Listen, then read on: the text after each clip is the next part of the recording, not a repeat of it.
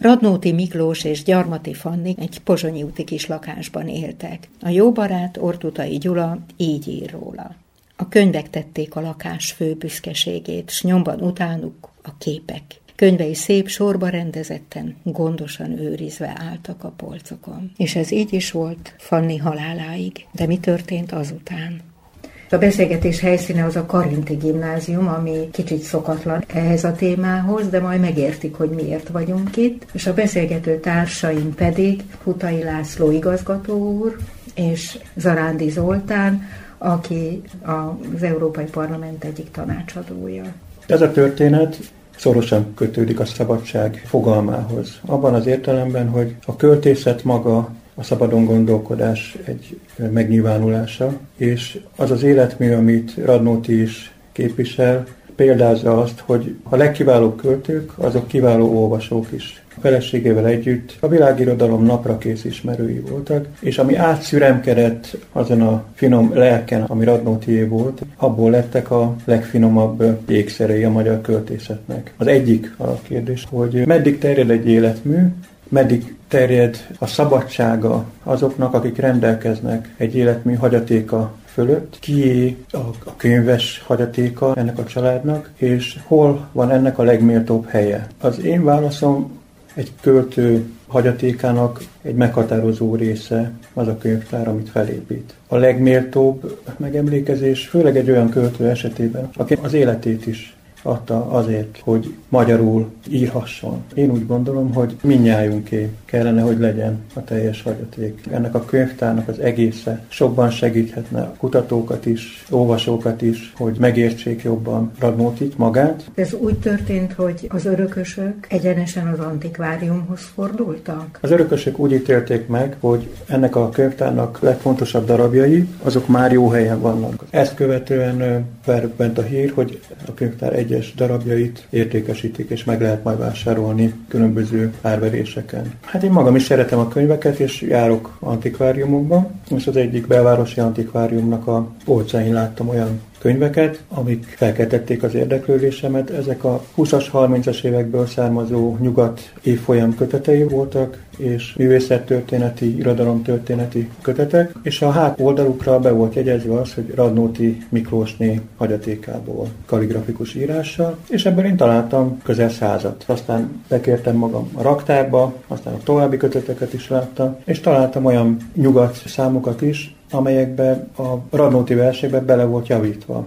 És akkor gondoltam azt, hogy mivel ez is ebből a könyvtárból származott, hogy esetleg maga a költő javított a tipográfiai hibákon, vagy a szerkesztő, mert annak idején Babis Mihály, vagy Móri Zsigmond. Abban a pillanatban mire gondolt? Elképesztően izgalmas helyzet volt egy antikvárium látogató számára, hogy, hogy egyáltalán kézbe veheti ezeket a köteteket, és akkor kérdeztem, hogy mi a terv. És mondták, hogy az értékesebbek, amik dedikált darabok voltak a költő, illetve a felesége számára, a nyugat teljes klasszikus gárdájától, illetve külföldi barátoktól, ezeket külön értékesíték, illetve még kéziratokról is szó volt, és műtárgyakról is, a szobrokról, festmények. És azok is oda kerültek? Azok egy másik aukciós háznak a kínálatába jelentek meg. És akkor elkezdtem egy kicsit gondolkodni azon, hogy mi lenne, hogyha néhány apró lépést azért lehetne tenni, hogy ne szóródjon szét teljesen ez egy gyűjtemény. Mi fel lehet vásárolni? Kértem a antikvárium vezetőt, hogy tegyük félre ezeket legalább két napra, nézzük meg az árát ezeknek, nem voltak egetrengetőek, kb. 200 ezer forint. Két dolog jutott az eszembe, az egyik, hogy jó lenne, hogyha ez egy közgyűjteménybe kerülne, mondjuk egy iskolába, ahol szeretik az irodalmat. A Karinti gimnáziumot nagyon szeretem régóta itt élünk, és nagyon nagyra tartom a tevékenységét ahol nemzetközi érettségét is adnak a diákoknak, és akkor fordultam én igazgató úrhoz. Ez már a közös történet. Igen, ugye az Olival már nagyon régen ismerjük egymást, és sokszor szoktunk beszélgetni erről a hobbiáról. Ez egy olyan kincs volt, viszont ami hatalmas lehetőség az iskolának, hogy egy ilyen hihetetlen értékkel tudnánk bővíteni az iskolának a könyvtárát. Azon túl, hogy felcsillant a szemem, semmiféle anyagi lehetőség nem állt rendelkezésünkre, mert ha rá is tudtuk volna venni a fenntartót arra, hogy ebben a dologban közreműködjön anyagilag, ami eléggé kérdéses, de hát akkor is az hosszú heteket vesz igénybe, és hát ugye volt rá két napunk, hogy döntsünk. Nem tartotta volna az antikvárium sem. Így van, és természetesen örömmel elfogadtam az Oli felajánlását, hogy ő ezt megvásárolja, és ezt utána az iskola könyvtárának adományozná, de hát akkor rögtön beindult a gondolkodás, hogy hát hogy lehetne esetleg még többet megmenteni. És akkor jutott eszembe, hogy az iskolának az alapítványához fordulok, akik nagyon pozitívan álltak a dologhoz. Így tulajdonképpen az Oli felajánlásából, illetve az alapítvány közös erőfeszítése következtében sikerült így ezeket a könyveket beszerezni. Az volt a kérdés, hogy utána mit csináljunk ugye azokkal a könyvekkel, amik hát ekkora értéket képviselnek, eszmei értéket elsősorban, egy a befektetett összeg is azért ott már százezekre rúgott, és hát akkor úgy döntött az iskolában a kupak tanács, hogy ezt nem zárjuk el üveg mögé feltétlenül a, a gyerekek elől. Ott az ilyen különleges ilyen kézzel bejegyzett oldalakat, ahol ceruzával vagy tollal van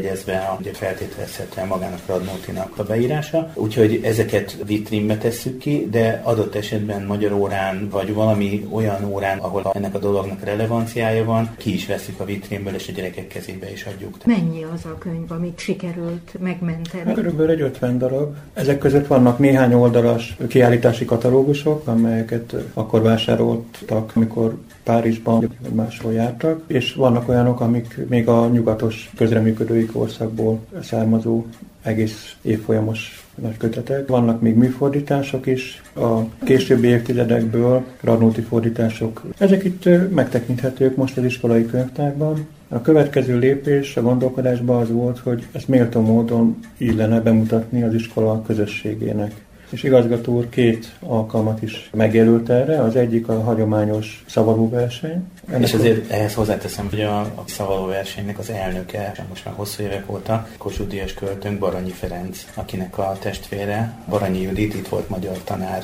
nagyon-nagyon szeretett kedves kollégánk, sajnos meghalt már azóta, és az ő emlékére is neveztük el. Költők hogy kapcsolódnak össze, itt Karinti, Radnóti, most már Baranyi Ferencnél Igen. tartunk, ezért ez csodás. Nagyon megható volt keresni a szavakat nekem is, hogy hát itt van gyerekek, fogjátok meg, itt van néhány darab ebből a gyűjteményből, és a tiétek lesz. Hogy fogadták a diákok?